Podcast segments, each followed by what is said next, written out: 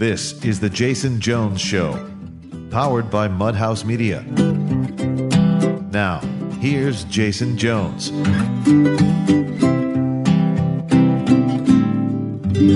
Aloha, everybody, and welcome to The Jason Jones Show. I am your host, Jason Jones, broadcasting from the beautiful hill country of Texas. All right, guys, you better buckle up because my guest today is the legend the UFC Hall of Fame former heavyweight champion of the world, the movie star, the author, the all around good man, Bas Rutten. And uh, the reason Bas is on the show today is we're going to talk about what is it to be a good man. I saw a video that he made a couple of days ago. It went viral.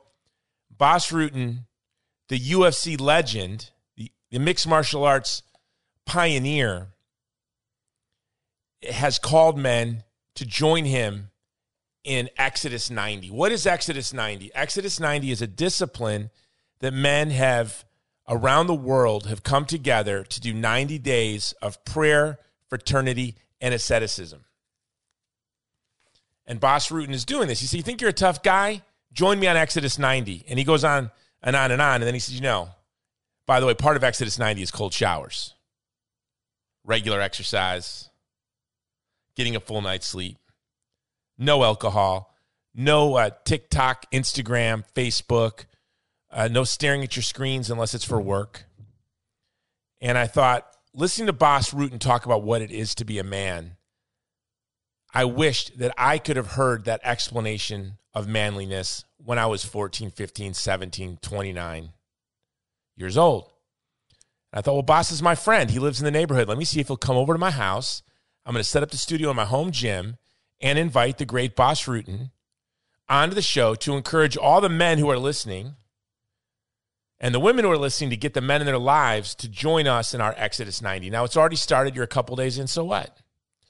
Um, but we're going to talk to Bas Rutten about what it is to be a man and uh, what is this Exodus 90. Before we begin, though, this episode is being brought to you by the Vulnerable People Project standing in solidarity with the most vulnerable people in the world. You know what it is to be a man? To get between the vulnerable and the violent. And that's what we do over there at VPP. And right now, our heroes on the ground, our ground team in Afghanistan, if you go on Google, look up the weather, a blistering cold front is coming into Afghanistan, 20 degrees below zero. Our teams are racing to get as much coal and food around the country to the widows and orphans of our Afghan allies who were killed in action uh, so that they can survive this brutal storm and this horrible winter. And that is all thanks to those who support our work, from securing churches in Nigeria from extremists to advocating for the Christians who have been disappeared in China by the brutal CCP, fighting for the Uyghur. At the Vulnerable People Project, what we do is we get between the vulnerable and the violent. We stand with the most vulnerable people in the world when it is most challenging.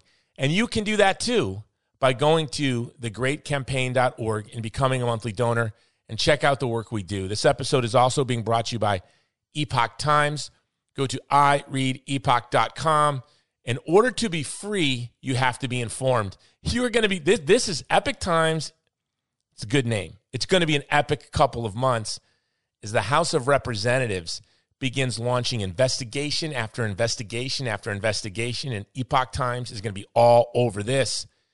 You're not going to want to miss out. So go to ireadepoch.com Use the code Jason Jones, and your first month subscription to the best newspaper in the world is only a dollar.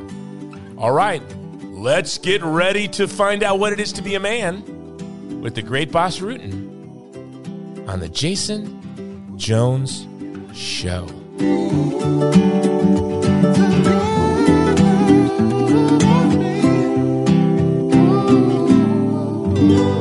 Bas and welcome to the Jason Jones Show. Yeah, very happy to be here, Jason. Us. Us.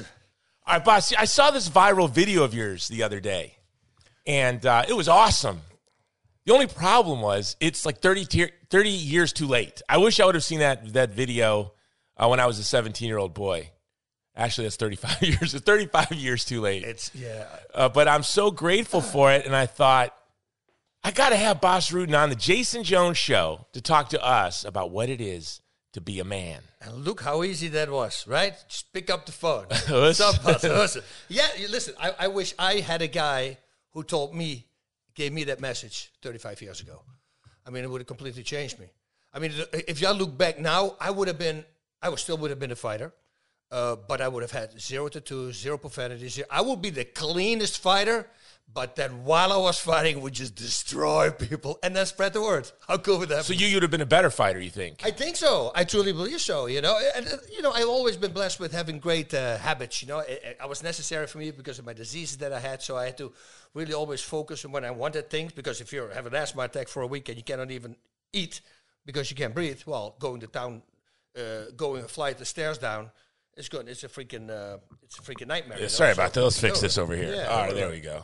All right, Bas. So, the reason why you're perfect for this is when I was a young boy, my father went off to the military when I was two or three. My parents had me when they were teenagers. My mother was 16. And but I got a black belt magazine like when I was 8 years old. That changed my life. That became where I looked for what it meant to be a man into martial arts. Also, I would um, collect bottles along the side of the road or go through garbage cans, dumpster diving with my friends to get bottles. And in the day, glass bottles, you get a lot of money as Oh, we kid. do, man. Yeah. And then we would go to. We stole them too, by the way. Yeah. yeah, I didn't want to admit before. that. I didn't want to admit that. I stole a lot of martial arts books. I once. No, but me glasses, I, I like crates with bottles because they were empty. We would grab them from the back of the store Mm. and we would go to the front door and we just brought them in. And Holland was like eight bucks a, a, a whole uh, Yeah. chest, you know? So then if you like five of them, that's some serious did that. money, you know? So it's crazy. The good news is we're promoting crimes that you can't do today. Yeah, exactly. But, but it's also, it's, uh, you know, it's a long time ago. We, we're different guys now. We're different guys now. But uh, you know, so I would get mus- I would get Muscle and Fitness magazine, I would get Black Belt magazine, and I would get Soldier of Fortune magazine. Oh, And these were my guides on what it is to be a good man. In my in me as a little boy, I wanted to be a good man. Yeah. And so I was looking. And probably in the 70s and 80s, those were not the best places to look No. but they were but that's where I looked and I'm guessing martial arts you wanted to be a good man. Yeah. You had a drive to be a good man. Yeah, but I, I started martial arts because I got bullied, you know, because of my skin disease. And, and, and, and that's why after a movie from Bruce Lee, I started really focusing on martial arts. So for me, it was payback. For me, I literally made a list with all the guys who bullied me, and I went after every single person. it was pathetic because some of them We need a cartoon literally- like they have the young Chris Rock, they have the young uh we need the young Bas. Oh. that would be an awesome be all- cartoon. Listen, some of them were saying, I'm so sorry, I don't even remember. I go, well, I remember, sorry, boink, and I would knock them out. I was just relentless at that moment because it hurt me so much. You know, you hear about all these stories. Now, for instance, in Idaho, the killer, right? The guy with Yes. who killed. Also been bullied relentlessly, Yes. especially by ladies. And listen, I condone it. Of course, it's really, really bad, and I, I- you can never do a thing like that. I can understand it. I can understand in his warped mind. I remember this thing, and I, I've said this before in an interview. I was, I, I think I saw a, a Tarzan movie or something, and they started bullying me on the on the playground, and there were trees there.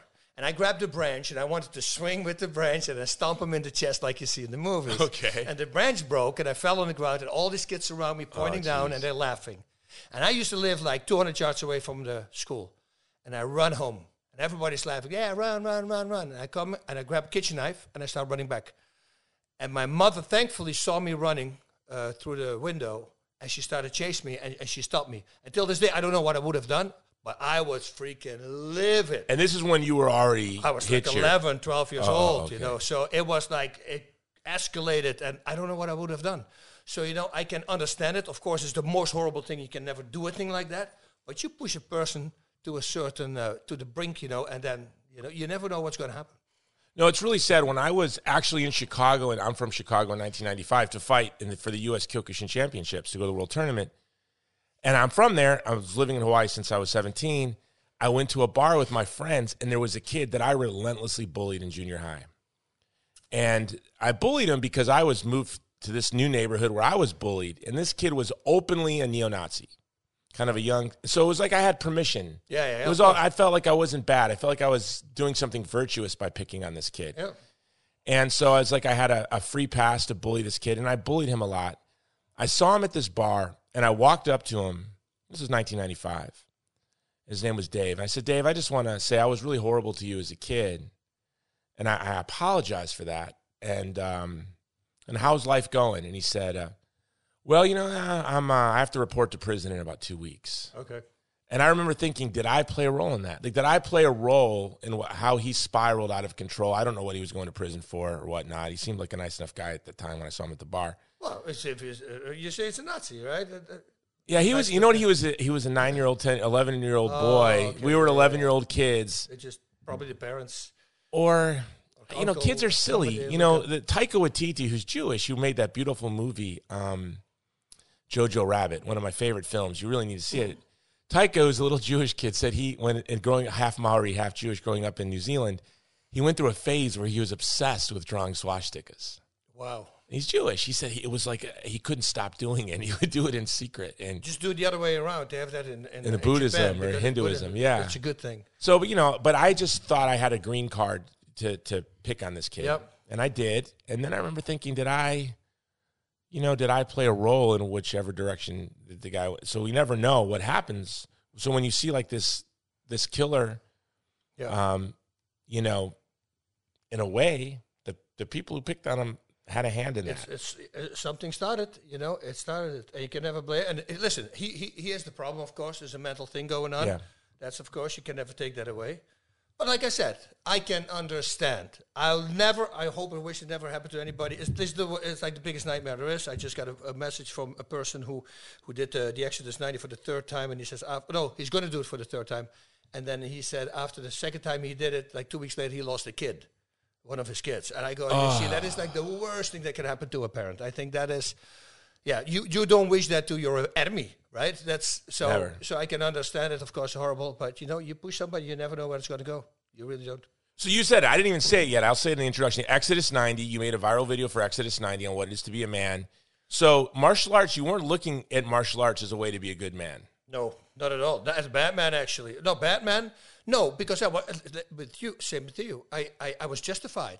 They were bullying me relentless. I was allowed. Ah. So you were being a that. good man. You were I- on a yeah. you were a Ronin Oh. on you were a samurai, you were Musashi. Dude, the first Seeking justice. Musashi, uh, the first time I knocked out my bully, it was the biggest bully in my school, and then I realized how easy it was. I go, whoa, and then I started going after everybody, and then all the kids who got bullied, guess who took care of those problems? That's, you, I became the bully guy. The, I, I attacked all the bullies from every kid. So I, I was looking forward to school if a kid got bullied or a new kid got bullied. Oh, it was hilarious. I came to a new school one time because they kicked me off the one school. I, my mom, poor mom, had a lot of problems with me because I, I was very. Nobody wanted to hang out with me because I was the leper in school. That's what they called me. I had a horrible skin disease, so nobody wanted to hang out with me. And as a kid, if you don't get positive attention, well, you, you're going to get it negative, right? So you did all the crazy stuff. And I remember I go to another school, and there were two gypsies, and they were already like I was 12 and they were like 15, so they shouldn't have been in that school. But they've been they did a few times that you know they had to do redo the school because they were not the smartest kid. And I saw them smoking. They were smoking, and immediately I know there's going to be a problem. And one of them, he looks and he nods over to his friend, like, look there. And I came on with my bicycle and he rose in front of, and as just before I hit him, he jumps in front of me. And I just decided to go full blast against him. So boom, he fell down and then he, very cool, he hit, grabbed a cigarette and he put it away. He says, uh, I'm going to take care of a problem here. And I'm going to take care of a problem here. Boom, and he was out. and that, that's how that's how I got introduced to that school. So everybody was my friend immediately. You see, so once you have that power, See, no, I'm doing, I want the rights to this cartoon series. Huh? I want the rights to this. Kids are gonna love this. I have a crazy, a really crazy life. I should, I should write it down because, but it's you know, it's one of those lives that you, a lot, a lot of guys in my situation, your situation, everybody, we go through certain things. It's most of the time, it is bullying, or maybe the father was something bad, or you know, there is a reason that you become a fighter, right? I mean, you're not going to choose. You're not BJ Penn.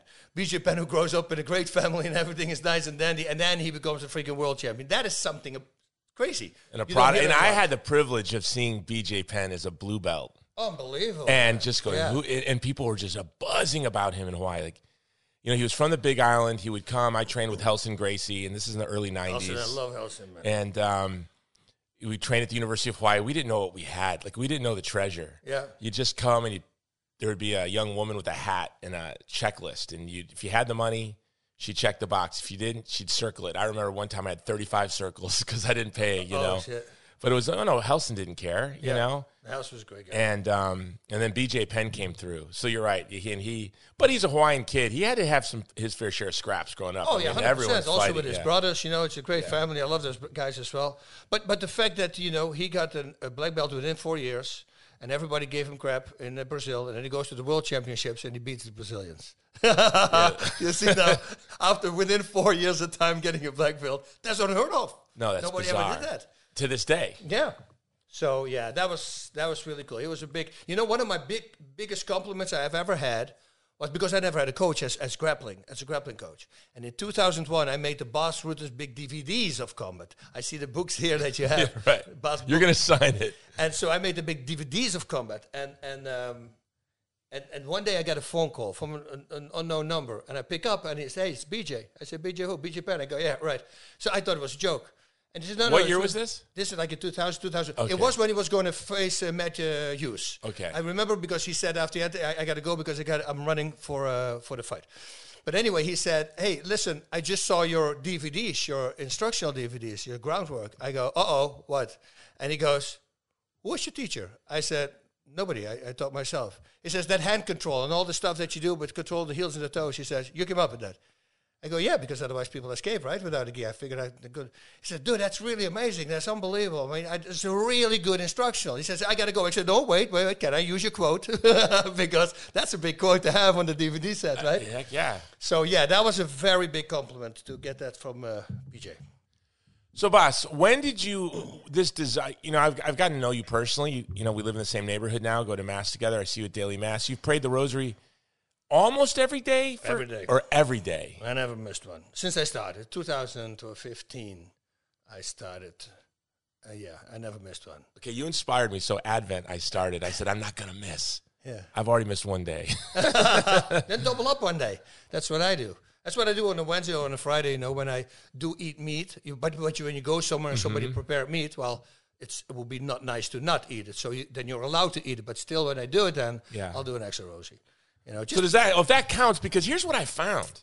So I, I don't know. I'm sure you do this. So I started. Okay, I'm going to do a rosary a day. I also said I'm not going to listen to anything, not even books on tape or, or Audible uh, or podcasts when I drive. I'm just I'm going to do either pray the rosary or quiet. yep, And well, what's ended up happening is I usually play, pray all the mysteries that day, yep. um, or I'll pray two, three, or all of them. But I did miss like two days ago. My son had shooting practice, and then this, and then that. I had all these excuses, and I get home. I'm like, Bas hasn't missed today since 2015 yeah. and here. I've already missed. Guys like us, uh, Jason, it's very simple. Do it in the morning. That's first thing. That's it, because then you never forget. You never forget. So, I- like, if you see my routine, and it's always the same. I'm up at 5:30. You know, I'm, I'm. That's my first half hour. It's prayers. When I go, and it depends on what I train. Because if I go on the treadmill, that's where I do some readings because I can. Because I incline walk, so it's not running, but incline walk. I go to the highest incline, and I just walk, which is also very hard. And that has to really reading while doing incline walking has to be a really good exercise for focusing the power of your attention. Everything, yeah. It's constantly. I realize that when I would uh, be uh, shooting the TV show with Kevin, I did the Kevin Can Wait. Right? I did like 23 episodes with him. Kevin I would James. live in uh, Long Island uh, for a bit for the show. And then what I would do is always um, grab the script and walk. Because if you're walking, and especially if you walk, for instance, in the forest or somewhere else where you have to watch your feet, and then you, you memorize much better. Something is about, if you need to focus in another direction as well, it gives you really good focus to memorize. And the difference is bizarre. Like if I would, and also when I work out, and if I don't work out, it takes me, let's say, uh, for, uh, I used to do these daily scripture I memorize, you know, but it, and it would take me like, I don't know, 12 minutes uh, to, to get it in there. But if I would first uh, hike a hill and I come back, I'll do it in half the time. So working out is one of the most best, best things you can do for memorization as well. But doing it simultaneously, and studying while you work out. that's it. I always do two things at once. Well, that's because I think I have ADHD. You must have ADHD. I, even as a kid, my dad would come in and say, "Shut off the TV and study." I couldn't study with the TV. I Yeah. needed something, or I needed to be in a loud place. Yeah, but you know, I, I like to cut time with everything I do. If, like, for instance, my, I have the elevators close to my door, front door. If I get out, I first walk to the elevator, push the button, then I go back to the door, lock the door. So that time I save now. You see, it's 10 seconds or five seconds. It makes no sense, but everything is programmed to save time, save time. So if I walk, I'm reading. If I walk, I'm memorizing. If I walk at the dog, I'm doing a rosary. I can do that as well. If I stretch, if I do a rosary and I sit at home, I'll stretch simultaneously. And it's really good on the Thursday and the Friday because that's the sorrowful mysteries and you're in a lot of pain, you know, with the stretching. Right. So you see, I always try to, if I go to the sauna, there's always prayers, there's always memorization. I'll never just sit by myself or I decide to do Meditate. meditation. Yeah, but most of the time that doesn't happen. I do that in, the, in bed. But I think the common denominator in all of this is I was listening to Father Schmitz. Uh, he he did a video on Exodus 90, and he talked about the difference between working out and training. And he said, "Well, well tr- you train to do something else better." Yep. So when I'm listening to everything you're doing, it's as if you're training to do something else better. You're being a steward of your time for something else, and that something else, I think, is the key of what it is to be a man. Right? 100%, yeah. So what is the something else? Why are you stewarding your time so perfectly? Why are you still in perfect physical condition, even though you've a professional? If I remember asking you how many root canals have you had, I've had like eight. Hmm. You're like none. I just didn't get hit in the face. Yeah. No, because I, you know, I'm not afraid to get hit in the face. Listen, I never had an eight count. I've never been down. So I, yeah, but it's it's just In the gym, did anyone ever get a lucky shot? hit me gym? hard? Yeah, but not never down, never. In your entire career, you've never been No, down. Unbelievable. So, so, but what is this thing? The thing at the end of the stewardship of your time, the rosary every day. I think it's, it's magnanimity, right? That's I love that word, striving for excellence. That you is know? a and great you- word. It's a hard word to say, Yeah, magnanimity. magnanimity, yeah. And I really love it, and I like to be that person. As soon as I find out, okay, this is the line I use, like in talks, right? What kind of man I want to be? I want to be a man who's in control of his weaknesses, vices, and imperfections. A man who's not a, f- a slave to his passions, desires, and emotions, but a real man who's in control of himself. And if you break that line down and you really truly are in control of everything, meaning you're sitting here, AC is broke, it's really freaking hot, no complaint. Why would you complain? All these things that we're doing, making faces, screaming while we're hitting, well, um, um, you know, if you're in pain, right? We go, ah, and we make this crazy face. It's all unnecessary stuff. It's all from when That's we were Kyokushin kids. right there. Now, Yeah. don't show anything. D- don't show anything. No, why would you? And if you have, like, like my, my students, it's for instance, uh, I call it poker face. If they hit it back, they're not allowed to make faces. Because once you start making faces, you're telling your face, your mind also something. Complete relaxation. If they do weights, heavy weights, they are not allowed to make faces. Every muscle needs to be relaxed except the ones that they're using at that particular moment. And that's how I train them. So they completely in control the whole time. Keep their mind relaxed, face relaxed. That's what the O2 trainer, for instance, you know, that's a breathing device with resistance breathing. I in. have it right here. You're going to show me how to use this bad So boy. if you, if you do that with, with resistance the first time, you start flexing your neck and your muscles because you're using a lot of power. But then ra- you suddenly start realizing, wait, I don't need that at all. I just need to flex my breathing muscles. So your technique becomes better. Now it's everything is relaxed, every muscle is relaxed. And the only muscles you use is your diaphragm and your intercostal muscles. You see, so everything has a reason. I want to be the guy who's perfectly in control because I know how hard it is to attain. You know, and I hope I can ever attain it. It's like in the beginning of fighting, I never thought I could become a champion. I never realized that. And then suddenly some few things happened and I realized, whoa, I'm much better than I was, than I thought I was. And that's when I became a champ. And with, with the faith, it's been the same. Every step forward, three steps back. Once I really dove into it, because the little pride things, not the big pride things, the little ones, you know, somebody holds the, you hold the door open for somebody and he, and he doesn't say thank you, you know, officially, you know, if you, if you're upset, you're not doing it for the right reasons. You do it because you love them. You don't do it for a thank you. you and all these little things, I had to stop. You know, why am I doing? Why am I getting angry? It makes no sense. Somebody cuts me off. Why am I getting angry? Why am I getting angry if somebody cuts me off? But if I'm sitting shotgun and my friend drives and they cut him off, I start laughing. Oh, so I see it as a personal attack. See, that's pride again. How dare you do that to me? Those little pride things, they upset me. And that I want to have that under control. I don't want to be that guy. I hate it when I when I see somebody even though when they look really weird and they're stupid and they're screaming and they do something really weird, I don't want to judge. You know, but you do it. But I do it now for like a second, and immediately I catch myself. Okay, do it. Stop doing this. How stupid are you? So I want to be completely under control. And now I realize, as in fighting, what I never knew before, I can be a saint. We can. It's just a lot of hard work. And it's just a lot of suffering. And the suffering is saying no to the things uh, that give pleasure but steer you away from God. That's my definition personally of suffering. and and you said be a saint and magnanimity. So those are that's an easier way to say be magnanimous is be a saint. Be a that's it. But once you're a saint, you attain that. Those guys were the man. Those were the real. I look at the the the the, the knights of you know I mean, there were a lot of saints there, and they were perfectly in order. They were freaking warriors, but at home they were the nicest people to put the wives on the pedestal. Did everything kind. for They the would kids. wear a little scrap of. I oh. see your scapular. They a piece of fabric from their wife or their mother. Yep. You see, and that's where we need to go back to. And the problem is that everybody thinks, oh, that oh, but Jesus is okay with it because he said it two thousand years and he knows how weak we are. No, no, Jesus is right. He's outside time and space. So what he said two thousand years ago, he's saying exactly the same right now because he doesn't have time and space. He is. And it's the same for the devil, for everything, everybody else. That's why the devil has all the time in the world as well, because there is no time. Yeah, and he knew, and, and the devil knew her grandpa. If and he's like, you- I got his grandpa with this. I got Oh. his dad with this. This I know this family. Yeah, oh, it's 30 years? That's nothing for me. Get it's that nothing. young, that It's beautiful woman ready. Action. Let her walk past his view. Oh, I got him. Yeah. This family's simple. They have time in the world because there is no time. So, Bas, you said something to me that, that I think is very important because this is something that I have struggled with. You said um, two steps forward, three steps back. Yeah. I think it is pride that we expect more from ourselves than others. And um, because you're Bas Rutten and you're on the Jason Jones show, there's going to be guys that have never listened to the show before that are going to going to go to Exodus 90 back, backslash Bas and they're going to sign up. And that's that's what I wanted to have you on because I want every man to do this. They're they're not gonna they're gonna drop they're gonna miss days of, of holy hour they're gonna miss days of cold showers because it's 20 degrees below zero outside and the water coming they're gonna go never mind um, they're going to say bigger things. Let's be honest, like bigger things. They're wrestling with drug addiction or alcohol, uh, alcoholism. And they're going to say, "I'm not going to drink," and then they're going to drink. Yeah. Um, or they they're having an affair on their wife. They're going to break up with their girlfriend, and then they're going to go back. Yeah. What do you say to men who want to be holy? They want to be kind. They want to be gentle. They want to be just. They want to be faithful. They want to be chaste. But you know, they're gonna slip, they're gonna fall on their face, they're gonna feel like they're a loser. Oh, I can't be like Bas Rutten. I, I was like, I can't Bas Rutten, how many years? I I already missed a day. What do we say to these guys who like me, you know, all of us, like you, when Pick one thing. Yeah. Pick one thing. Okay. It's like if you have five things and you want to save them all and you want to all do them, it's not possible. Okay. You have time.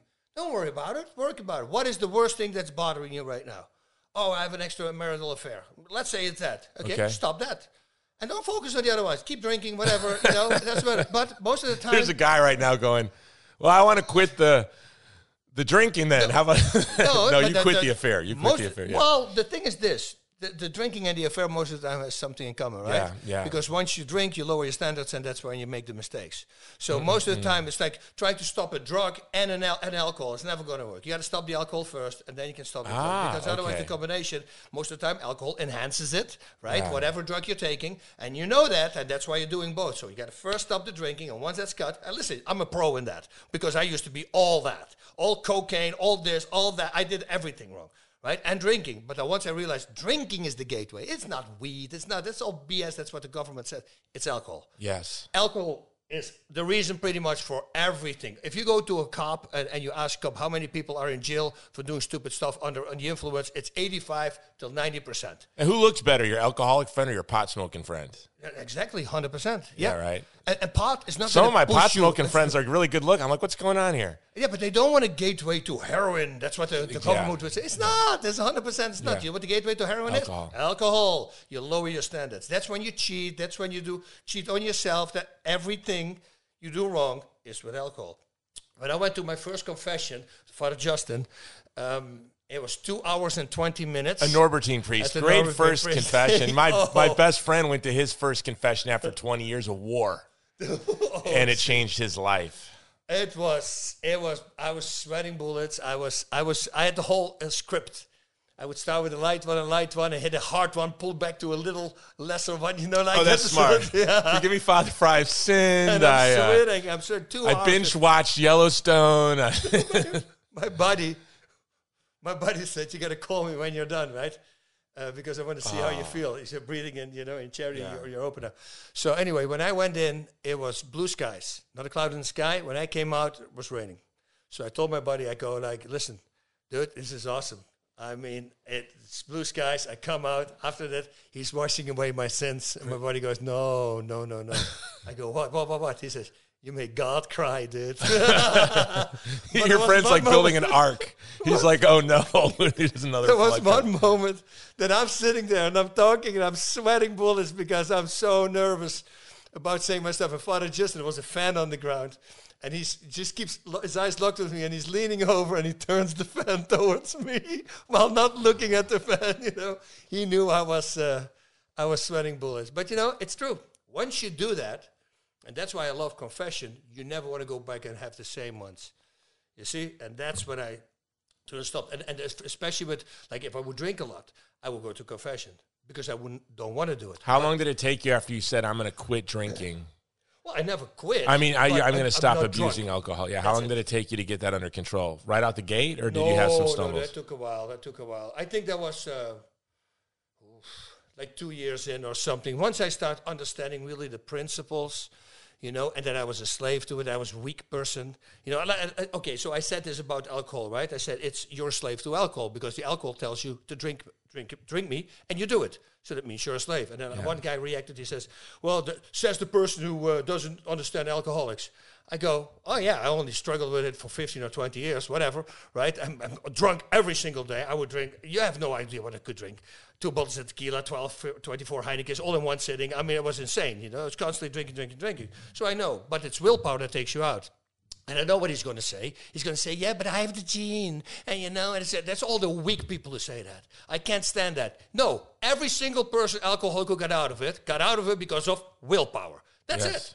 So yes, you have the gene. Yeah, they okay. didn't. They didn't give them an injection. They fixed it. They didn't go through gene therapy. You still freaking drink. You're doing it. Stop that, you know? And once you have willpower, but if you tell yourself the whole time, no, but I have the gene, I have the 10% of the people, yeah, of course, you're never going to get strong. It's, it's Man with up. everything, right? Like the parents who want to say, "Oh, my kid has this disability, that disability." To make, you know what? Whatever.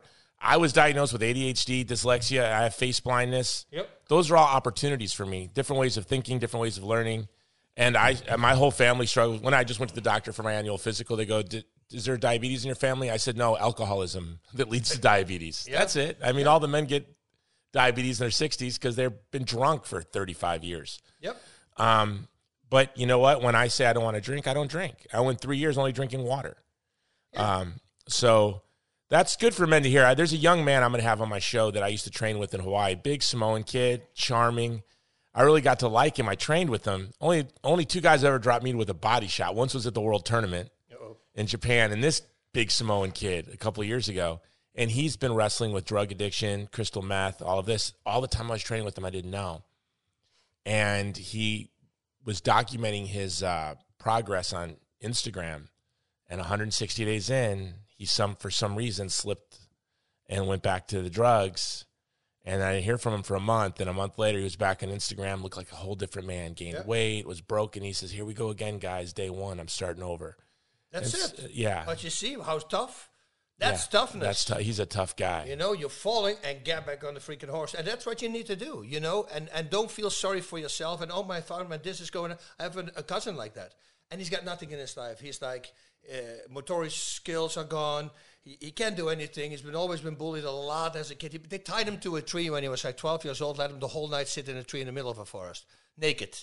That's what they did to. This Where was this? This is in Holland, I'm not going to Holland. dude. It's These like- kids are bullies in Holland. we need he- to do some you know, PSA campaigns and in Holland. Still, he's like the fiftieth time now he's in again. You know, and Mm-hmm. it started with heroin. It started with heroin, and then it became alcohol. He would drink.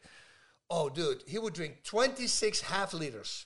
Twenty, so it's thirteen liters. That's give or take three gallon, three and a quarter gallon of eleven percent alcohol beer a day? every day. So he ballooned up. This kid was like 160, but he fought. He was motoric skill said he could never ride a bike, could never do anything, but he fought. You know who, who took care of that? Yours uh, truly uh, here, right here. You know how I did it? He His best time of the year was he would go, come a week to our home. I'm his favorite uh, cousin. And it, it was allowed for him. His mom would give him a week to my mom and dad, and he would spend a week with us. So one day I wanted him to start training, but I didn't know what to do. So I heard him coming up the stairs. I had this plan. I put on a mask. I jumped in my closet. I came. I, I jumped out of my closet. Okay, yeah, just I give him the pen. Uh, Bas Rutten comes out of the closet on the Jason Jones show. So I hear him come up, and he's in my room, and I hear him say, "Hey, Bas, Bas!" And suddenly I burst out of the door, and I go, "Oh shit!" You know, and I pull the mask off, and I see him, and I go, "Whoa, what are you doing here?" And he goes, "Oh no, no, know, just arrived." I go, "Dude, dude, where were you?" He said, "Oh, nothing, nothing. There's nothing going on." He says, "No, no, no, no. What were you doing?" I said, "Dude, there is nothing going on. Don't worry about it." so he kept pressing, and he said, "What is it?" I go, "You can't tell anybody." He goes, "What do you mean?" So he, they said they never, he could never swim, right? That's what was the first thing. He could never swim, ride a bike. How old were you guys? I think I was maybe 14 or so at the Okay. time. And he, how old was he? Uh, 10, Okay. 11, Okay. 11. So I said, okay, this is not a regular uh, closet. It's a teleporter. And he goes, what do you mean? I said, it goes to Mars. I'm help the resistance there in Mars because, you know, they have some bad people and we're trying to fight them. I want to help. I want to help. He said, you can't. Why not? I said, 80% of Mars is water. You need to know how to swim. He came back next year. He knew how to swim, and I started doing push-ups, and then he started oh. fighting. Then he started competing in Thai boxing, and he became the the favorite from a lot of people because his technique really not good, swinging for the fences, but he had heart, man. And people, I get goosebumps now. They would beat him, beat him, beat him, and he would not quit. They would start running out of gas, and then he would come and he started knocking Rope-a-dope. He'd Dude, rope-a-dope. That was the most curious. That was the coolest thing ever. So this guy, unfortunately, has been in a lot of crap. But that is like okay. He was doing really well. COVID hit. He's got no friends, no nothing. No, you know, I go, okay, this is going to go wrong. And of course, it went wrong with a few months. But still, he was holding on for a while. If he's got everything in line, it's good. But you know, if one thing starts, they use it as, as an excuse, you know, and then the whole thing starts again. And I know these excuses because I did them. You know, you find a way. And it's not that the it excuses aren't real. Yeah. the real thing, you know, once the guy came up to me after one of my speeches and said, he was real snarky. He said, Well, I was raised in a good Catholic family and I never did any of that. I guess, you know, people like those with a great story arc. You say, "Oh wow, Matthew, what seven? What the five? Don't judge, or you will be." No, he was saying Nice. people like those with a good, you have a good story arc, but he said in a real snarky way. Yeah. But it's true. Yeah. So if you're like, yo, I'm in, I'm in Egypt in the mud with the pigs, well, guess what? Yeah. You got a good story. Yeah. And that story is going to help other people. Like that's what always motivated me. I said if it wasn't for my focus on my kids or my siblings or my wife, I would be living above a bar in Costa Rica smelling like tequila Yeah, right now. Um, so it's the thought that okay, that's what got me through college. I had a, a room, roommate who um, almost made the Olympic boxing team. I used to do jujitsu with him. He's going to listen to the show. He's a really neat guy, Jason. Um, great name.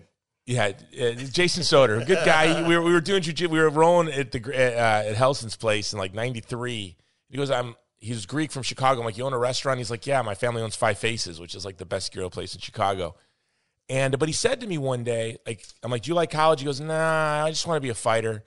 But you know, in my family, you don't have a choice. Everyone graduates college. If he didn't tell me that, there's no way I would have finished college. Yeah. I just remember thinking, "Oh, my siblings are having a really rough life right now. I'm the oldest. If I graduate college, they'll graduate college." Yeah, yeah, smart. And my sister said to me, "Jason, if you didn't graduate college, there's no way I would have graduated college." And so if you're if you're wor- worried more about your cousin who's smoking crystal meth or Yep. or whoever in your life, the best way to help them is to help yourself. Yep. Let them see your story. Yeah. Well, with him, you know exactly with Yeah. my cousin that happened, you know, because I started giving him tips to say, listen, because for him, okay, I got to go into, I have a family. He doesn't have a family. I can't be drunk. I can't be on the drugs the whole time with my family. I can't, you know. Also, I would like to pursue a career. Can't do that, you know. So I started coming up with these things. And, but the best thing that helped me ever was when I got back to the faith. That was at 49 when I was 49. Think about that. That's like almost, uh, that's nine years ago and uh, and that's when I got really strong with it. Because then I realized, you know, I'm a I'm a pussy. That's it. Pussy, I'll call myself. I'm pusillanimous. Lack of courage or determination. You know? Yeah, that's it. Pusillanimous. Yeah. yeah.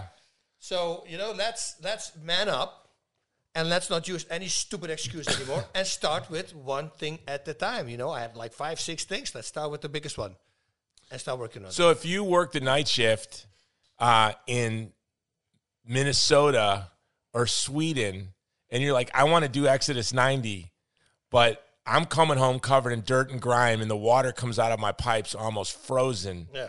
And you're like, I'm not doing the cold showers. You're like, well, then pick something. Yeah. Go there and do it. Do the holy hour. do the daily rosary. Pick something. Yeah, but I. Uh, uh, oh, okay, that's a good one. What Because I, loved about your video. You said you think you're a man, and I'm like, yeah, I'm a man. And then you're like, all right, 30% cold showers. yeah. you're done. Like, boom, many- everybody drops. Yeah. No, but okay. So with Exodus 90, you have 90 days. Let's say you have five things. Yeah. Why don't you plan them out over 90 days? At the very end of the 90 days, you all get rid of everything. So if everything together is much too hard, pick one in the beginning, like the cold showers. Yeah. You know, and then maybe don't do it, but then once every two days. And It's not that bad. Once you're used to it, it's all a mindset. It's simply doing. Now, I do have to say this, right? so I was in California, and it's the same as New Braunfels right now. You know, it's it's it's really not cold. It, it Yeah. really it isn't. You know, and I was in California either. Uh, it was cold, but nothing uh, noteworthy. Then we went to help Father Ripperger, and it was in the middle of Exodus, like two years ago. Uh, on his land, he had a lot of uh, sheds that needed to be taken down and all that stuff. So we went over there, and it was minus twenty there. Yeah, right. That's what I'm talking about. There's guys doing Exodus 90 who it's like negative 20 Dude, degrees. You in the did it. hotel, it. was the most insane thing. It was so cold. But you know what you do? Did you feel great though after? Oh yeah, no, but literally my muscles would lock up in the beginning. So it was, uh, it, it was and then it was also the, you know what, the, the BS water. I hate that when they make soft water in the hotel. They do that to, to Oh, yeah, yeah. So the soap doesn't wash off. Why do they- Oh, I I, hate, hate that. that. Yeah, I no. hate that. You know, and especially with cold water, it's never. And I, I didn't care anymore. I always think it's just me. I'm like, this can't be for everybody. This isn't right. No, it's taking no, me it's seven hours to get the soap off. No, that's everybody has the same thing. Yeah. But but this is the thing. In, in in Japan, for instance, in prison there, it's a different prison. You want a shower, you want to have they have a portable shower, they push it up against your door, and you have one minute. So what they do, they make themselves wet, stop the water, then they soap themselves up, and then they go further. That's what I started doing when it was minus twenty. And now here, I don't. I stay on purpose while I soap in it because it's it's a sissy, you know. It's like whatever. It could be sixty degrees. Who cares? Sixty degrees. Those guys. Yeah, That's no, those are no. I have friends who tell me like, Jason, you don't understand. I live in Buffalo, New York. These cold showers are unbelievable. Yeah, it's really, really cold. But, you, like I said, do it once every three days or whatever, you know. Stuff. Or uh, my, my wife tries to help me with all these r- breaking the rules, right? She goes, "So why don't you go in the sauna downstairs first, and then you go in the cold shower?" Oh, This is go, how it starts, no, right? I don't want This is how that. we got Mardi Gras. That's it. This is how we got Mardi Gras. This is the Yeah. Mardi Gras version of the cold shower. It's like, or uh, better yet, why don't you just do 300 burpees? That's it, and then do it. Oh, No, but what you know, what I do now, Oh. I bring this little weight, I, uh, egg weights. You know those things? Oh, you got them too? Hold on, hold on, Bas. Okay, he's gonna grab him. Oh! Which one? You got the sissy ones. You got the two and a half pounds. Okay, I got both. I'm-. Oh, good because I got the two and a half pounds. I was I just messing with you. Look, look, look, look, look. But the ones I showed you are the sissy ones. Oh, they're the sissies. Yeah, but I love them. I wish I would have bought these in the beginning because Can I put hard. that on my Wikipedia? Jason Jones is a sissy. Quote Bas Rutten. But it's they're awesome, right? So I walk. Yeah. I walk uh, at night. I bring these to hotels. That's what I do. It's the best. Yeah. And I, I I walk with them in one arm because They're for, right for arm- shadow boxing guys. They're Yeah. little. They're little egg Oh, weights. and if you do the two and a half pounds, you, there's no way you can do ten rounds. It's Yeah. really hard. But my arm still needs to fire here because my nerves nerve, dam- nerve damage from four neck surgeries. So at night, when I walk the dog, like yesterday, I walk with the two and a half pound one, and I just constantly for 45 minutes, I'm constantly triggering my arm to start firing. You see, and then when I come home, it's a little bit. Which one? yeah, I just that's a two and a half pounder. This is a two and a half pound. It should be. Yeah. No, no, I think this is a two powder. Okay. Yeah, I have a because mine is a little thick. I would love to have this as two and a half because it's better. You can hold it better. Mine can- is a you can little have that one. bigger. Mine's a little bigger. I like it. Yeah, keep it That's for your watch. mine's a little bigger. Like we're 16 year old kids now, and we say, "Oh no, mine is a little bigger." Uh, I don't know what you're talking about, Bas. All right, there we right? go. Yeah. Yeah. Egg weights. But you see, but then when I come home, I'm a little bit clammy because I've been doing like freaking a thousand Yeah. of these light uh, curls, and then I go into the cold shower. You see, so it's kind of you know. Yeah, that's it. That's. I think I just found the way, guys, to handle the cold showers. That's it, yeah. Trust me, and that's how bad cold showers are to me. Three hundred burpees to make a cold shower not so bad. It seems worth it. oh, 300. bur- I'll do 300 burpees. Then I'll do the cold shower. Yeah, that's a good idea. you serious? No, I'm dead serious. That cold shower for me is intense. Yeah. I don't know about most guys, but for me, that's the most difficult part And of you've been a deal. surfer, everything. I don't understand it. You know, you. I'm from Chicago. Yeah, I Yeah. think just I think in Hawaii we don't have cold water. that's true. That's I mean, the coldest water is pleasant. it's like It's freaking 78 or something. yeah, yeah, That's yeah, the yeah, coldest. yeah, yeah. Yeah, I was there on New Year's. It was like 82. I was, oh, swimming with the freaking fish in the morning, like snorkeling, doing my rosary while I'm snorkeling. You know, Oh, by that yourself. unbel- That's Oh, a good idea. Yeah, it's so nice. Wow, the first Yeah, luminous mystery below me, baptism. you You do know. and I don't see the stingrays. I go, oh, this is so beautiful. Hail Mary, full of grace, the Lord's with thee. You know? Oh wow. Yeah. So where were we? We're talking about okay. So we're talking about how to be a man. Yep. And did you always think you were a good man though? Did Did Yeah. you think I have to be a good man? Or you're like, nah, I'm a good man. Yeah, no, I, I think I never treated people. I never beat up somebody who didn't, didn't deserve it. It was Yeah. always something they start. I've always been the guy who didn't want to fight. I'll give you three, four times, no, no, no, no, no, and then when they push, I'll go. Yeah. you know, and I'll make sure it's it's going to be memorized. People going And to again, it's not because you're afraid of them. You're afraid of you. Uh, yeah, I just no, I don't like to fight. Yeah. Why would I fight if I, you know, it's it makes no sense to me, and especially if somebody's drunk. I said, please don't. And that's what I always tell the young guys in the gym. I said, you going out to a bar and starting a fight would be like when you train six days a week, daydream about fighting, studying fights on YouTube, doing strength and conditioning. It would be like a tennis player going to a nightclub, shoving somebody and going, Hey, what, bro? You like play tennis? Yeah, you want to play it. tennis, bro? Yeah. You're like, I don't play tennis. Yeah, Yeah. bro, let's play tennis. Are you a man? Yeah. No, you can't do that. That's not proving anything. That's Yep. it's it's uh so yeah, why would you want to fight? It's like, hey, hey, you don't fight. I do. Let's not do this. It's like, why would you want to play tennis if you're a pro tennis player with some guy who's Yeah. never picked up a racket? It's the silliest thing in the world. But it's, I always say that to people. I say I've been doing this my whole life, so the chance you're going to win is not going to be. Uh, it's- I mean, it's good. Yeah, you might sucker punch me maybe, and I go down. I don't know, but I I've been hit with a baseball bat with a freaking big Coca-Cola bottle, glass one. With I never been out, you know, so I don't know. But I guess may- it can everybody can, go out, Yeah, right? yeah. I mean, so no, it's uh, I got knocked out by Antifa at an event. Someone hit me from behind with the with the motorcycle helmet. I was told. yeah. And I got flashed. That was the only time I've ever been knocked out with the headshot. You see, that's how tough they are. They never have the uh, the balls to do it in your face. Yeah. You know, it's, it's very sad people, very sad people. And then they scream with the, the microphones in your face, and if you do something, they try to sue you. You know, that's that's that shows how tough those people really are. They're nobodies. Those are the people online with the fake fighting because they'll never have the cojones to do it in your face. You know, that's Yeah, the and I just really, right but and this is, is a whole other story. But again, it's all of us could be young people. I'm really worried for young people today because they they never had a chance to play outside. They never have free time or leisure. When we were kids, at least I had a lot of time. We didn't have TV. You had TV, but there were maybe an hour and a half of programming a week that you wanted to watch, other yeah. than Saturday morning cartoons, Yep. which meant you were outside. It's my son said, "Dad, you know, my generation has all this these screens. Your generation had footballs, and your grandparents' generation had sticks." Yep. And that's true. And I'd rather my kids play with sticks. Um, so I look at these young people who are just so angry and lost and confused and kind of like zombies Yep. with pity. And that's why I think Exodus 90 is so great. And those of us who find it most challenging are the ones that most need to do it. This is the thing, like Mike Dolce, right? Mike Dolce the, is the, the, the, the very famous uh, uh, coach, the nutrition coach, and, uh, and a personal trainer. He's actually in our group also with the Exodus doing it Right now. right now. That yeah. is awesome. And he's, um, you know, people come into him. They say, "No, I don't have an hour. I don't have an hour." And uh, he always does the same thing. He says, "Can you unlock your phone for me?" They lock the phone, and he goes to the screen time. He says, "Oh, you were eight hours today on the phone. You say you don't have an hour or forty-five minutes." And they look at him and go, "That's what I mean." And that's what happens when you do Exodus ninety. Like when you, when I did the first time the Exodus ninety, you can watch my internet. I mean, I cut down social media eighty percent. You know, I do a funny picture here and there. That's it. And you won't see a video picture of me looking away in the distance, contemplating about my next move. You know, you know all that stuff, stupid stuff. It's gone. You know, I promote stuff. That's what I'm doing. And if I see Oh, so it forever funny, changed your social media habits. completely. Oh, oh yeah, forever. I'm almost never because people try to contact But me. when you do post something, it's like 10,000 likes and shares. Yeah, but it depends also. This is the crazy. This is how you see how bad the world is right now.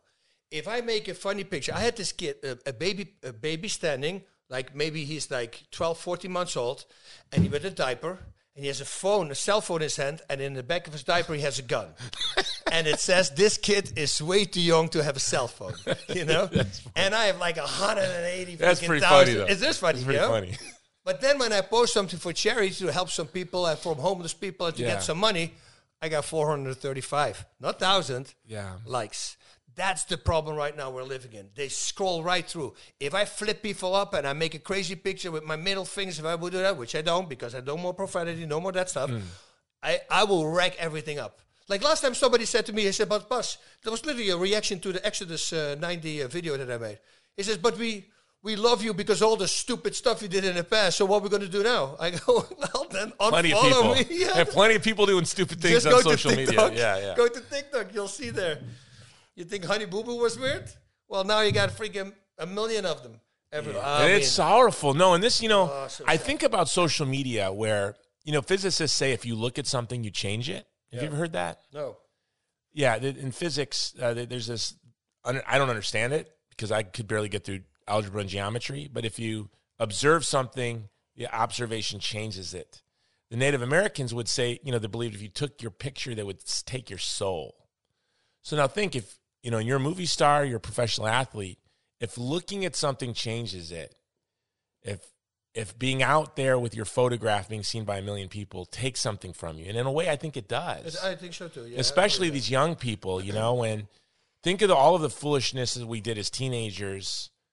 Um, if we're up there forever, how it would hurt our children, how it would hurt our spouse, eh, spouse. This is what these young people are going to have to deal with, and that's why, like, you are such a good example in things like Exodus ninety, um, because I feel more than the young people more than anyone. They need, they really need to escape from slavery. What I loved about how the Exodus 90 book starts is how in scripture it talks about how the Jews were strong very strong, and they were and, afraid of them. and the Pharaoh was afraid of them. yeah, give 'em so harder work. just because you're strong doesn't mean you're not a slave. That's it. Yep. Yep. No, we're all we're all slaves. It's it's you know once you realize that, that's when you become strong. I don't want to slave to anybody. That's what I said in the video, and it's really it. To anything or anybody, and that, control to have that control. How cool would that be? You know. So yeah, and, and, and talking about mixed martial of martial arts in, in general. You remember in the beginning when you when you start training, you've been in street fights because now you could fight.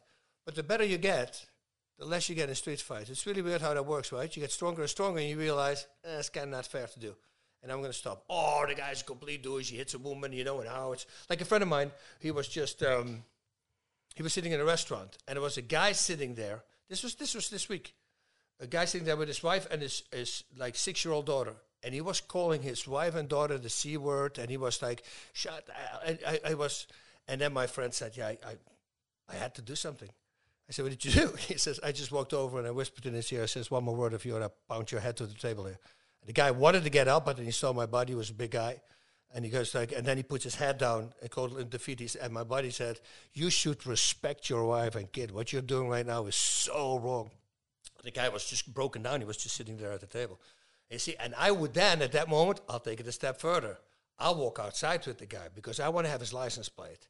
And I'm going to make sure that I know where he lives because I'm going to tell the cops. Because if now his wife's going to show up at a shin- shiner or something, I want somebody to go after that. Yeah. You see, so, but the fact that you normally people don't do that anymore. And thankfully, my buddy was there who doesn't care because No, people remember when there's somebody was beheaded on a Greyhound bus in Canada like 10 years ago with a pocket knife. A bus full of people watched someone murdered and nobody did anything. and no one did anything. See how that's the, The word I love is thumos, spiritedness. We we lack spiritedness. I love what I loved about the martial the, the Kyokushinkai of all martial arts. What I liked about it the most, I love Muay Thai for its gentleness and its. When I mean gentleness, you'll know if you do it. The Thai and the coaches, it's very playful. It's a brutal martial art, but there's really a joy and a gentleness and a playfulness about it. That's what I love about Muay Thai. What I love about Jiu Jitsu is it's the skinny banquet waiter covered in tattoos who's 160 pounds can strangle me, Yep. regardless of his athleticism. What I loved about Kyokushin was it developed spiritedness. Yep. And I think that's what we are missing today more than anything. And you cannot be a good man unless you're without spiritedness. Mm-hmm. The world needs good men. That family needed that man, At that moment. and that man mm-hmm. needed him, right? Oh, 100%. Because if we listen to it, he goes like, if he steps back from the situation and he sees himself do that, you know, if somebody does that. I remember I was at a, a New Year uh, Fourth of July party. I was shooting the movie The Eliminator with Michael Rooker. That was my first leading part, long time ago in 2001. And I'm with the family. We're in um, in Florida, in Orlando, Florida, shooting in the middle of the jungle, super hot.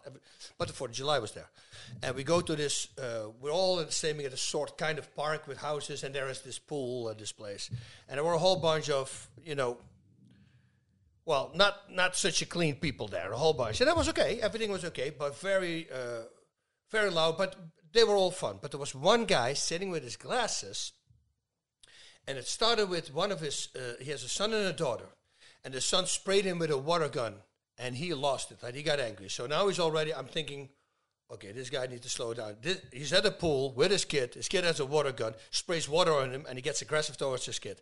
So I already, I'm now, you know, ding, ding, ding, ding, my spider senses go. Then my daughter is in that pool, in the same pool, and his daughter is in there as well. His daughter is about one and a half years old, and she has one of those floaty devices on, and she's floating on her belly. She's drowning.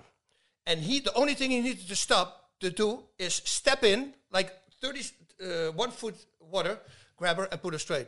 But I'm standing from far away, and he tries to get the attention from his son, who's in that water. Oh my god! And he's screaming, screaming. The kid doesn't do anything, and he throws a ball at his son as hard as he can on his head, and it ricocheted against my daughter's head. And I jump in the pool, I grab the kid, I put it over, I go, that's the only thing you need to do, Ash. And I got in his face. And it was like I had a force field. It was so funny because my wife just went to the restroom, and we came out, the whole place was quiet. She goes, what happened? I go, "Uh, I think something, you know. Your wife's like, here we go again. But I went into his face. It was almost like I had a force field. It's, I, I- like he, he would f- fly backwards. From, It was that kung fu. from- oh, You were and- doing that like, But the whole time he grabbed a chair and he was sitting at the pool watching his kid. I, because I told him, I say, you're at a pool with your kids. The Fourth of July, they're enjoying it. You're an aggressive person. You can't even handle the water in the face. Your kid almost drowned if I wouldn't have pulled her out. You threw the ball. I mean, you are out of freaking control. And he felt so bad. I guarantee you.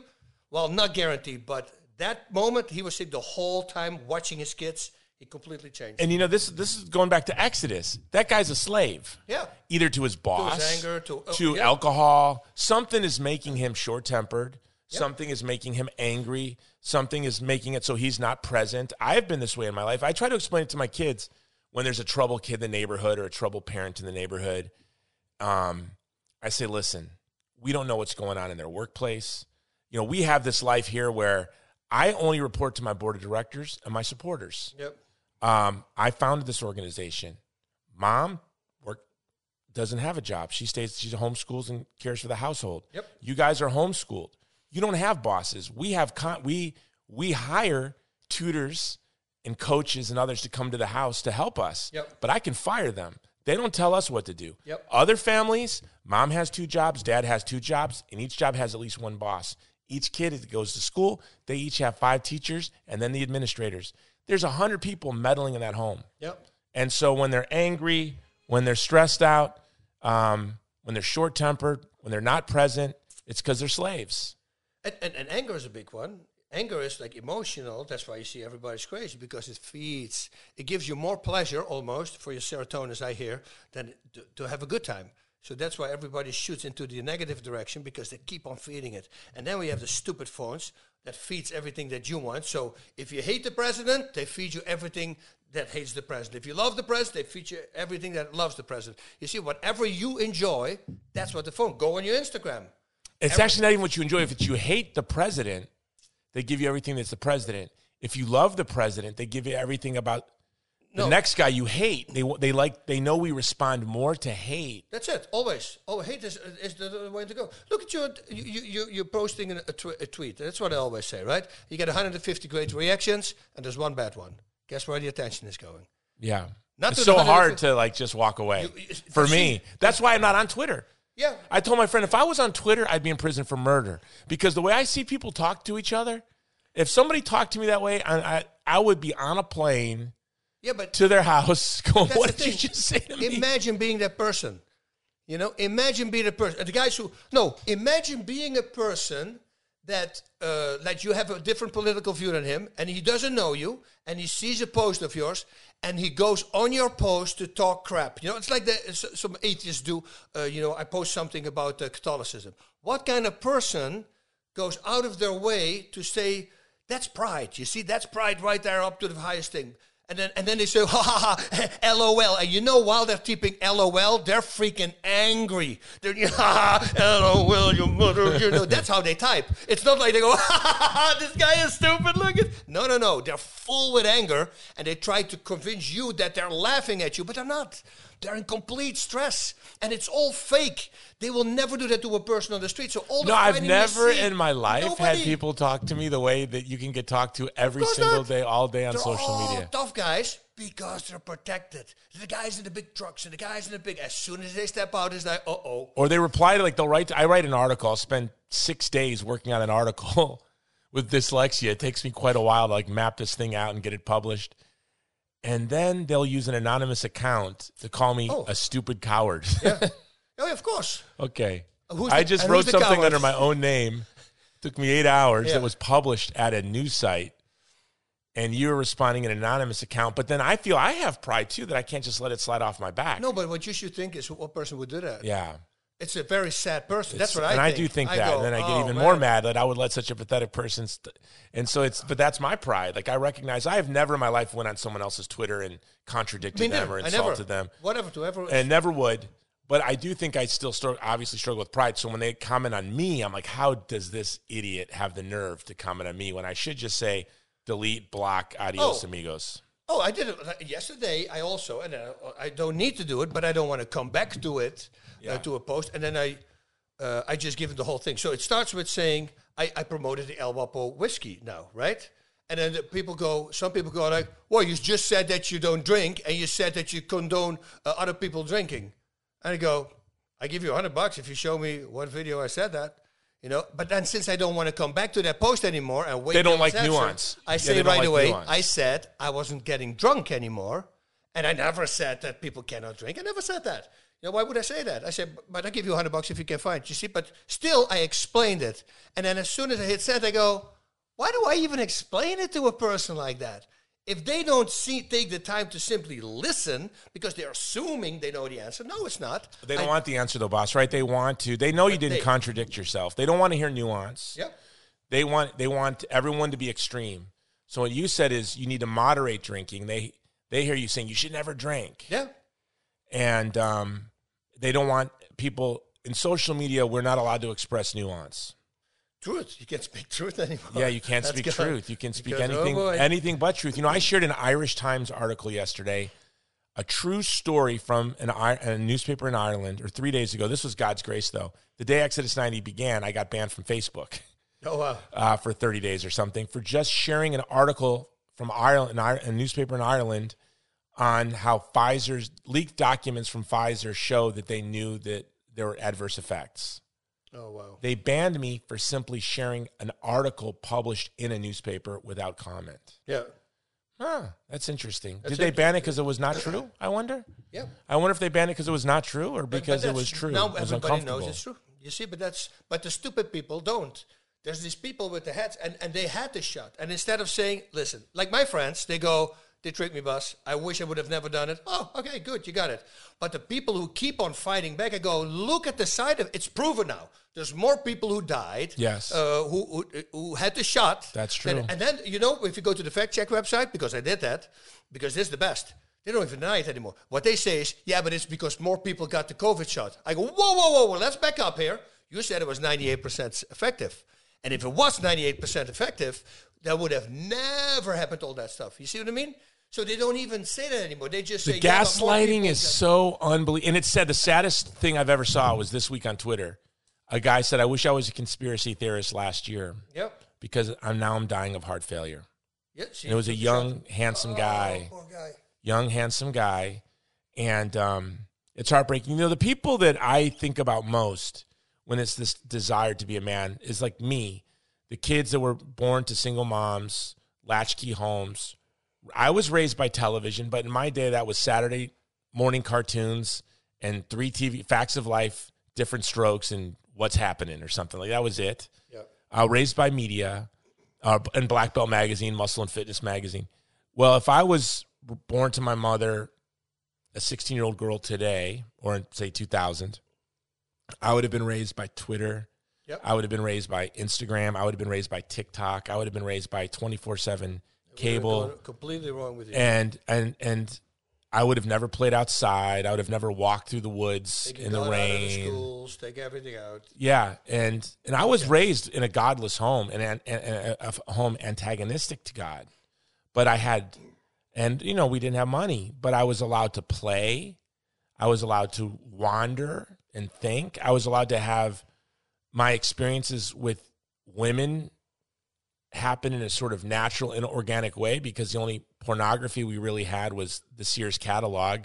And then every 24 months Yeah. or so, the Playboy magazine, or if you were really lucky, Penthouse Yeah. would fall from the sky. And in eighth grade, somebody found a, a French Yeah. pornography magazine. And that was like, I, we had this, like what you said, you know, you have a magazine and a woman in lingerie, and I would think that you could buy the woman for that money, what it would say, you know, I go like, the things you do as a kid, you know, Yeah. so tiny. well, but think today, think, think today, right? It's, um, Now it's way worse. Now it's it's we would have been just raised with uh you know um pornography and Yeah. mass media. And so our we wouldn't have had it we wouldn't have played baseball football and basketball all day so we wouldn't have known how to really have relationships with men. I wouldn't have we would have been just addled with pornography. So our discovering women would have been perverted.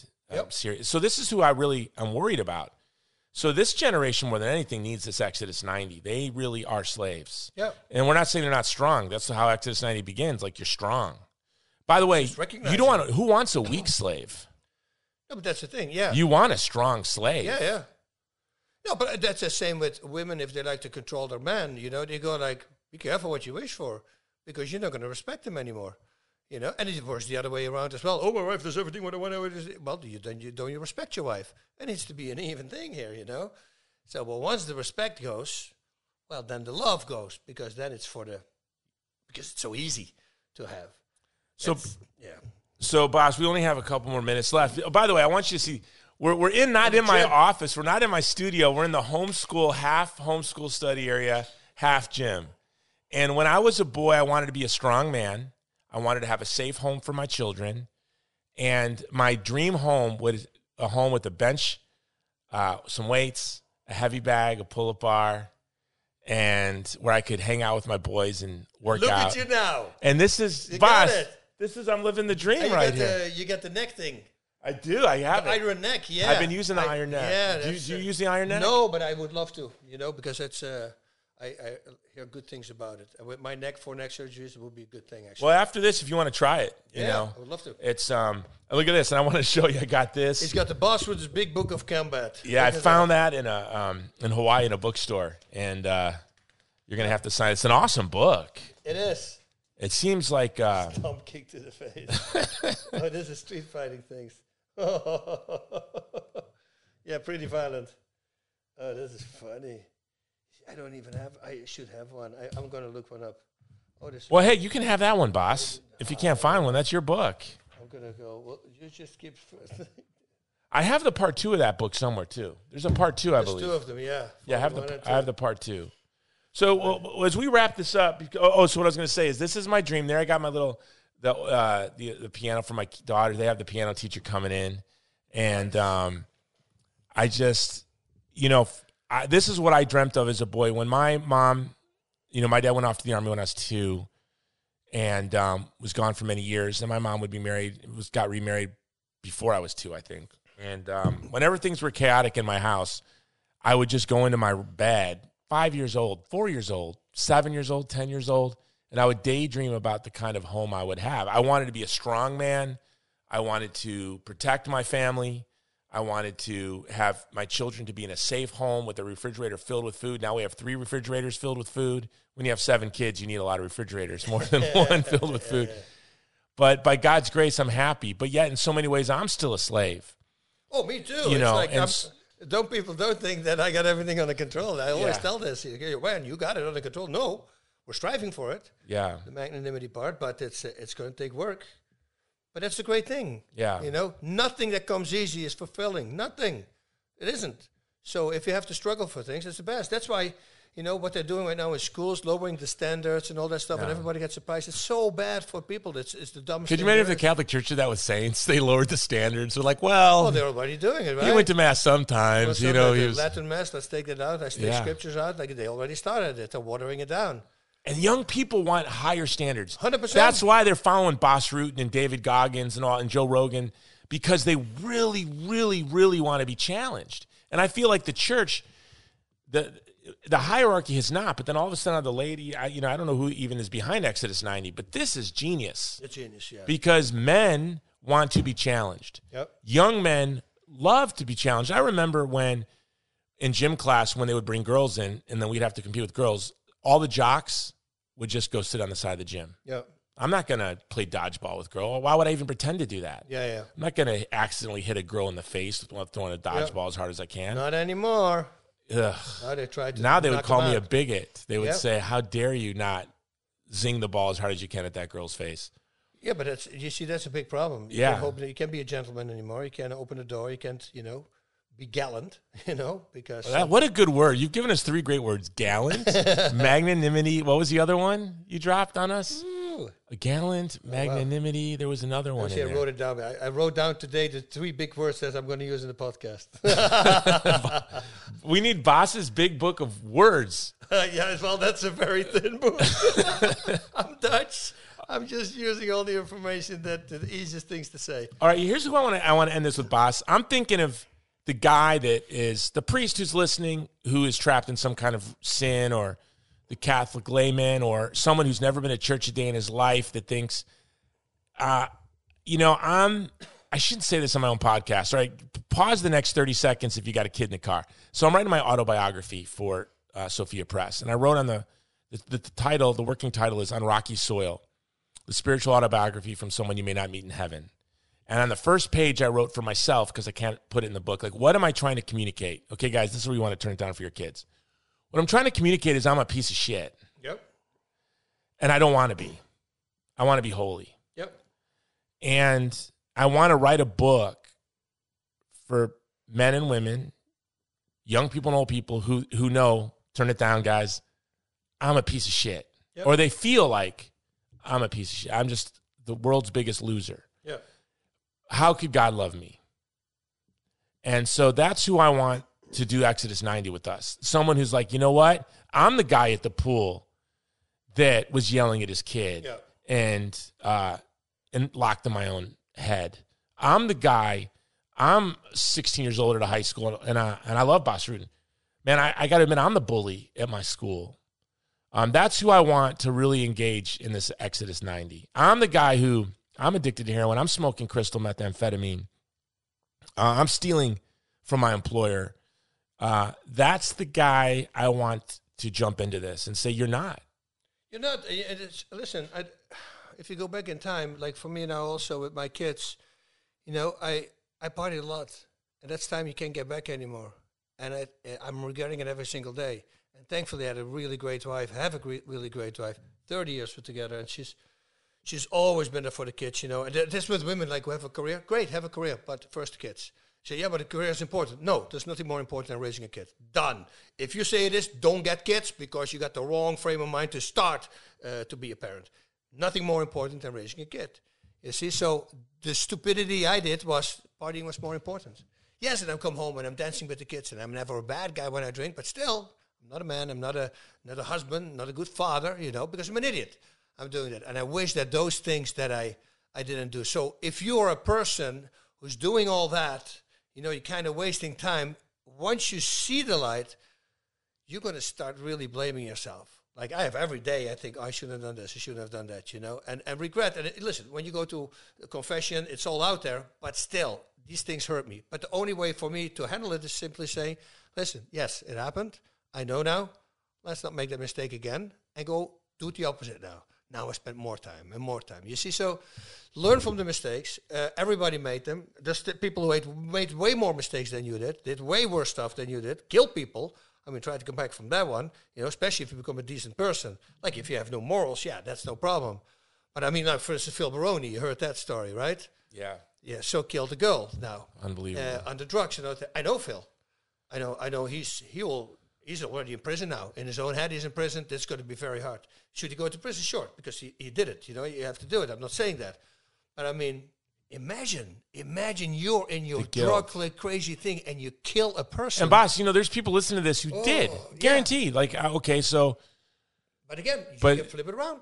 And yeah, you can Paul make- Paul held encouraged them to kill Stephen when he held their coats and goaded them on. yeah, yeah, there you go. See? You know, and wrote most of the New Testament. Yep, How great is that about our faith? yep. Like, who would pick those guys? And he became the strongest freaking Paul. yeah, and he was even worse to me than the guys that stoned him. He just kind of was the troll. Yeah, yeah, yeah. He, was, the, troll. He was the like, "Do it," instigator you that didn't have the courage to do it himself, but he Yeah. got the mob. That's even worse. Yeah, yeah, had more. worse, yeah. Yeah, and he wrote half the New over half the New Testament. Yeah. How great is that? That's but see, that's what I mean. If a guy like that can come back, you can come back, you know, and do something good with it, you know. I mean, Michael Vick and all this stuff, you know, the stuff that you had, the most horrible stuff. I hope, but it seemed to me when I saw him, not, not personally, but in the show, to me, it felt like, yeah, he sees it now. What a piece of crap he was. You can't do that to dogs, you know. I mean, the, Yeah. the most horrible stuff. So all of them, they will see it. Now you have some of these people who are just simply too much ego, and they will never see it. That's really sorrowful, isn't it? That's because Pray for them. that's a really bad. They're gonna go so. That's the. This is the thing why people still sin. That's what I always say. It's because you don't believe there's heaven. You don't believe it's 100 percent real. You're just doing it now because if you knew 100 percent that everything that you know, you wouldn't lie, you wouldn't do all these things. Like 100 percent proof, without a doubt. Jesus wakes up in the morning, stands next to your bed, say, "Hey, Bas, don't go here." Like Lady Fatima opens up the ground, and then it shows hell. No, no, no. You want to go there? Shows heaven. You think anybody would step out of line? No, of course not. You see what I mean? So if you're 100% on board in your belief, but we're watering things down, we say, yeah, but you know what? All the things that I do, I got to do to myself. And I, I- at least I don't do it to other people. Doing it to yourself is as bad as doing it to somebody else in the eyes of Jesus. Because we're all the same, right? Whatever you did not do for the least of those, you did not do it to me. That's what he said. So we're all the same. So even if you're using drugs on yourself, it's the same as doing it to somebody It's, else. oh, that's interesting. Jesus. It's the same as your force shoving it down your kid's throat That's it, hundred percent. So you know, get off of that because you're God's child. Stop doing You're the- shoving drugs down God's child's throat, your body that you got from the Holy Spirit. and it's not going to be easy, g- guys. It's hard. It's and you're going to fail probably. fighting, so Pray since- God you don't, and I'm not encouraging you to. Since 2014, I've been still busy. It's a struggle, but you know what? I'm a 90 percent better guy than I was, Yeah. and I still get five percent to go, and the five percent of me is still big. it's you know, I've been a crazy man. So, uh, but it's fixing, it's fixing, it's fixing it, and it's just doing it. Pick one thing, and just be the man. Man up, dude. That's what I literally tell myself if I push down. Like workouts. I don't want to work out anymore. I hate working out because I did it too much and everything is hurting and I don't Yeah. want to do it anymore. But I know that if I work out while I don't want to work out, I'm not only going to be physically stronger, now I'm going to make myself mentally stronger as well because I do something that I don't want to do. It is so good to do things that you don't want to do because that's how you grow in strength. So, Bas, this goes to the thing I asked you earlier, and I think it was we got to the answer right now, which is why do you steward your time? Why do you press the elevator and then go lock the door and then come back to the elevator? Why haven't you missed a rosary since 2015? It's because you really believe in heaven.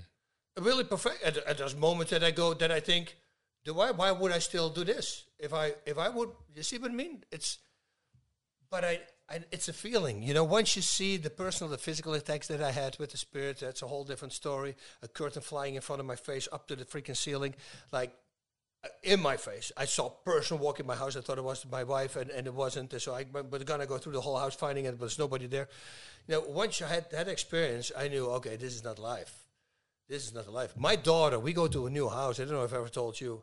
We go to a new, a new house in in California, and the first night she sleeps upstairs. And because she comes down with my other daughter, we're having breakfast, and I say, "Hey, how was your first night?" And she goes, "Oh, it's great. I just had a visit from two boys." And I go, "Okay, so you're talking about spirits then?" She goes, "Yeah." I go, "Whoa, whoa uh, you're not freaking out?" He goes, "No, no, they were nice." I go, "How old?"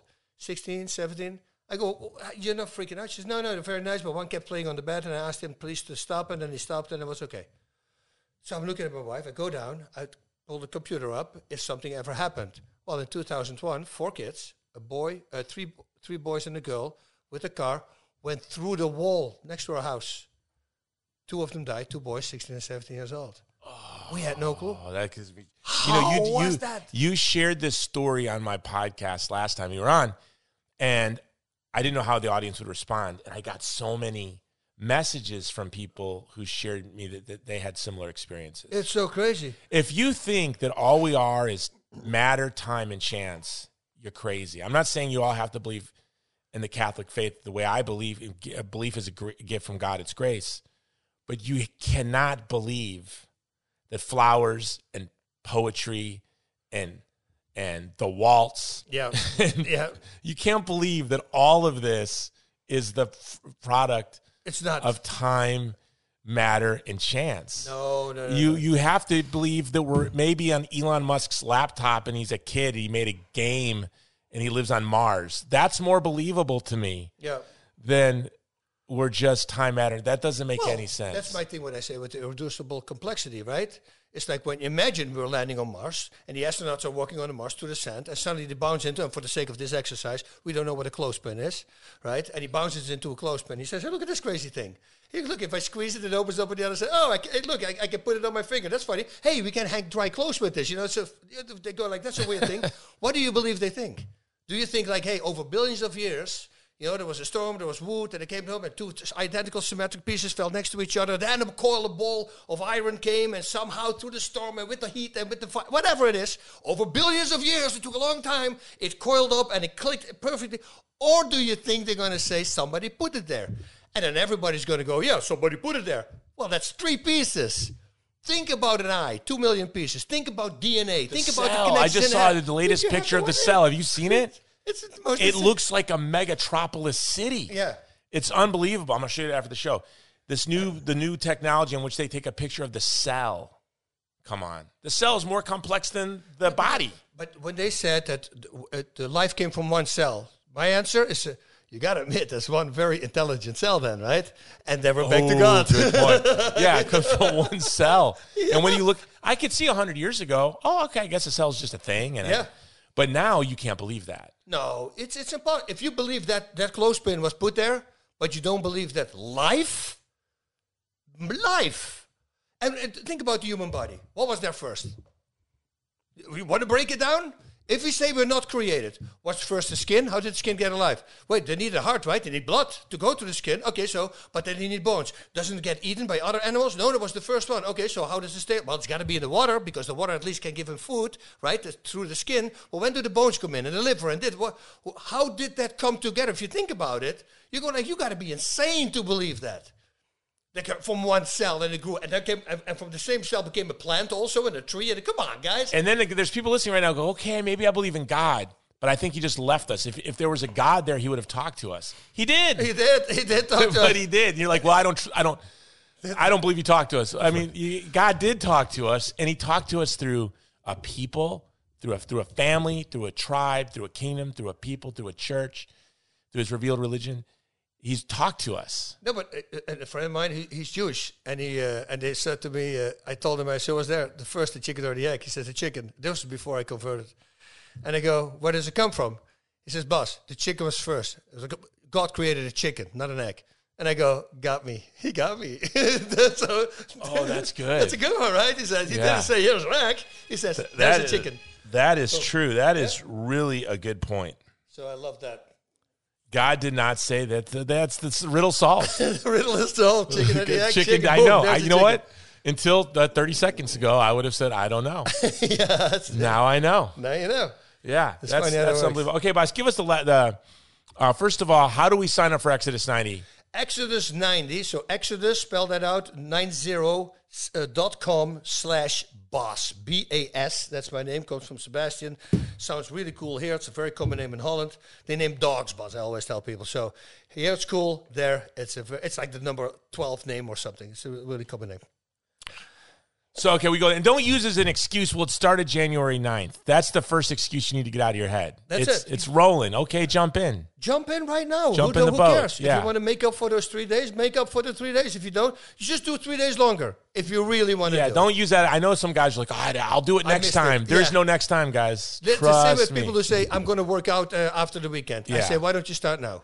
yeah. You know, this is like No. getting baptized when you're uh, 50. Exactly. Yeah, you okay? Great. You you lack you, you missed out on three days of cold showers. That's a blessing. That's Yeah. a grace. Well, if you're a tough guy, you're going to add them at the Yeah, if you're a tough guy, whatever. you're gonna add If you're a sissy, you don't. But that's okay. Uh, yeah. So you Bas called me a sissy twice. All right. So and then we got this the O2 trainer, Oh. Bas. This is important, especially if I I don't I, I know you may not want to say this, but when I first became interested in the O2 trainer was with COVID, Yeah. and they were sold out then, I believe. Yeah. And I thought I want to exercise my lungs, and I took my conditioning. The army beat running out of me, but once COVID came, I took conditioning my lungs very seriously, and then I got COVID and COVID pneumonia, and almost died. And who knows if adding running to my workout when COVID erupted had any role in keeping me alive? Maybe. Um, but the O2 trainer makes you tell tell us what this O2 trainer does. Okay, so first of all, uh, I always start with a bunch of facts. So, fact one is that uh, there's nothing more important than breathing. It's the number one priority in the body. It's the one if you don't do for three, four minutes, you're dead. The second one is water, and the third one is food. That's the survival rule of three, right? Three weeks without uh, food, th- th- three days without water, three minutes without oxygen. Fact number two: your lungs don't do anything by themselves. There's no muscle in your lung. Be- Oh, have strong lungs. You can't have strong lungs. You can have healthy lungs, but you can have strong lungs. But there's no muscle in the lung. The way for your body to open up, your lungs to open up, is by chest expansion.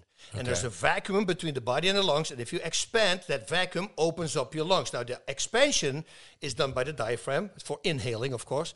Uh, by the diaphragm and your intercostal muscles, your external intercostal muscles, which are the muscles in between your ribs. So this means that if you expand your chest, it doesn't expand because you put air in them. Your chest expands, and that's how you pull the air in.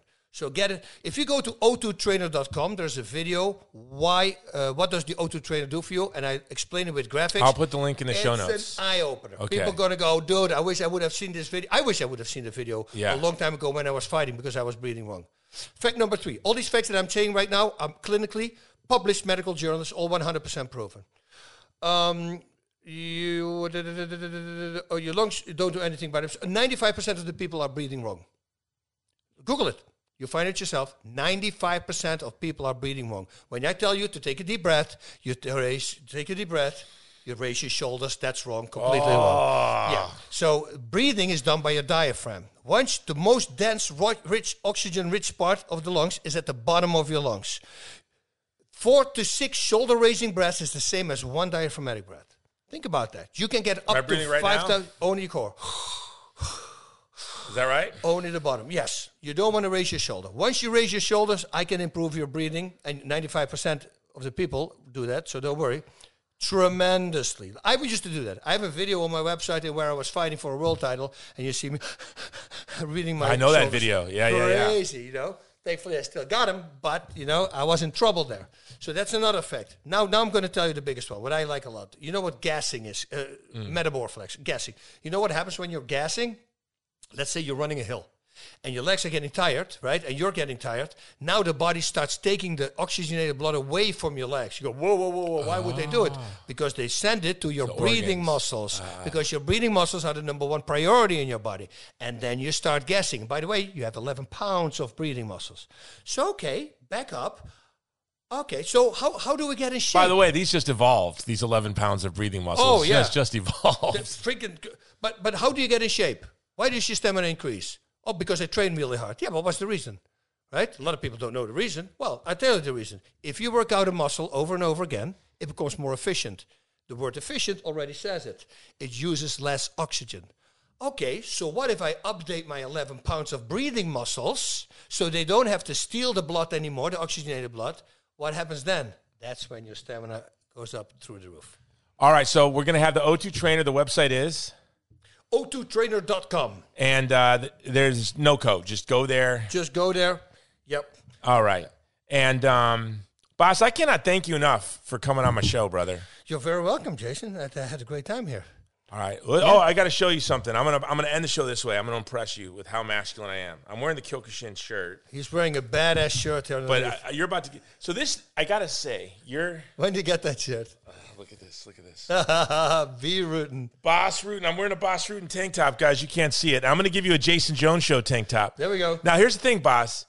You got to be buff to wear this shirt. You have, yeah. Do I? I don't pull it off, do I? You do, you do. You're still looking great. Yeah. But But I notice European guys they they wear these kind of things that they won't. A, a Swedish guy would wear this even if he's not buff.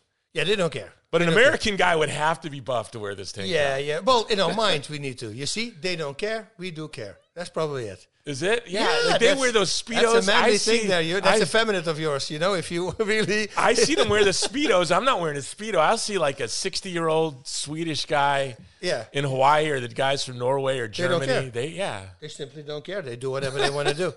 P- power to them. I wish I, I was know. like I wish. I was like that. Yeah, I'm no. I know. I care.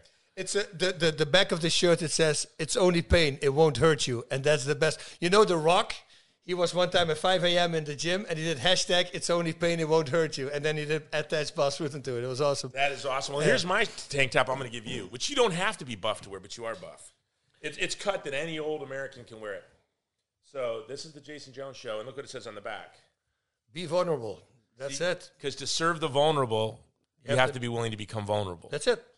And and yours says, what does it say on the back? It's only pain. It won't hurt you. It goes together.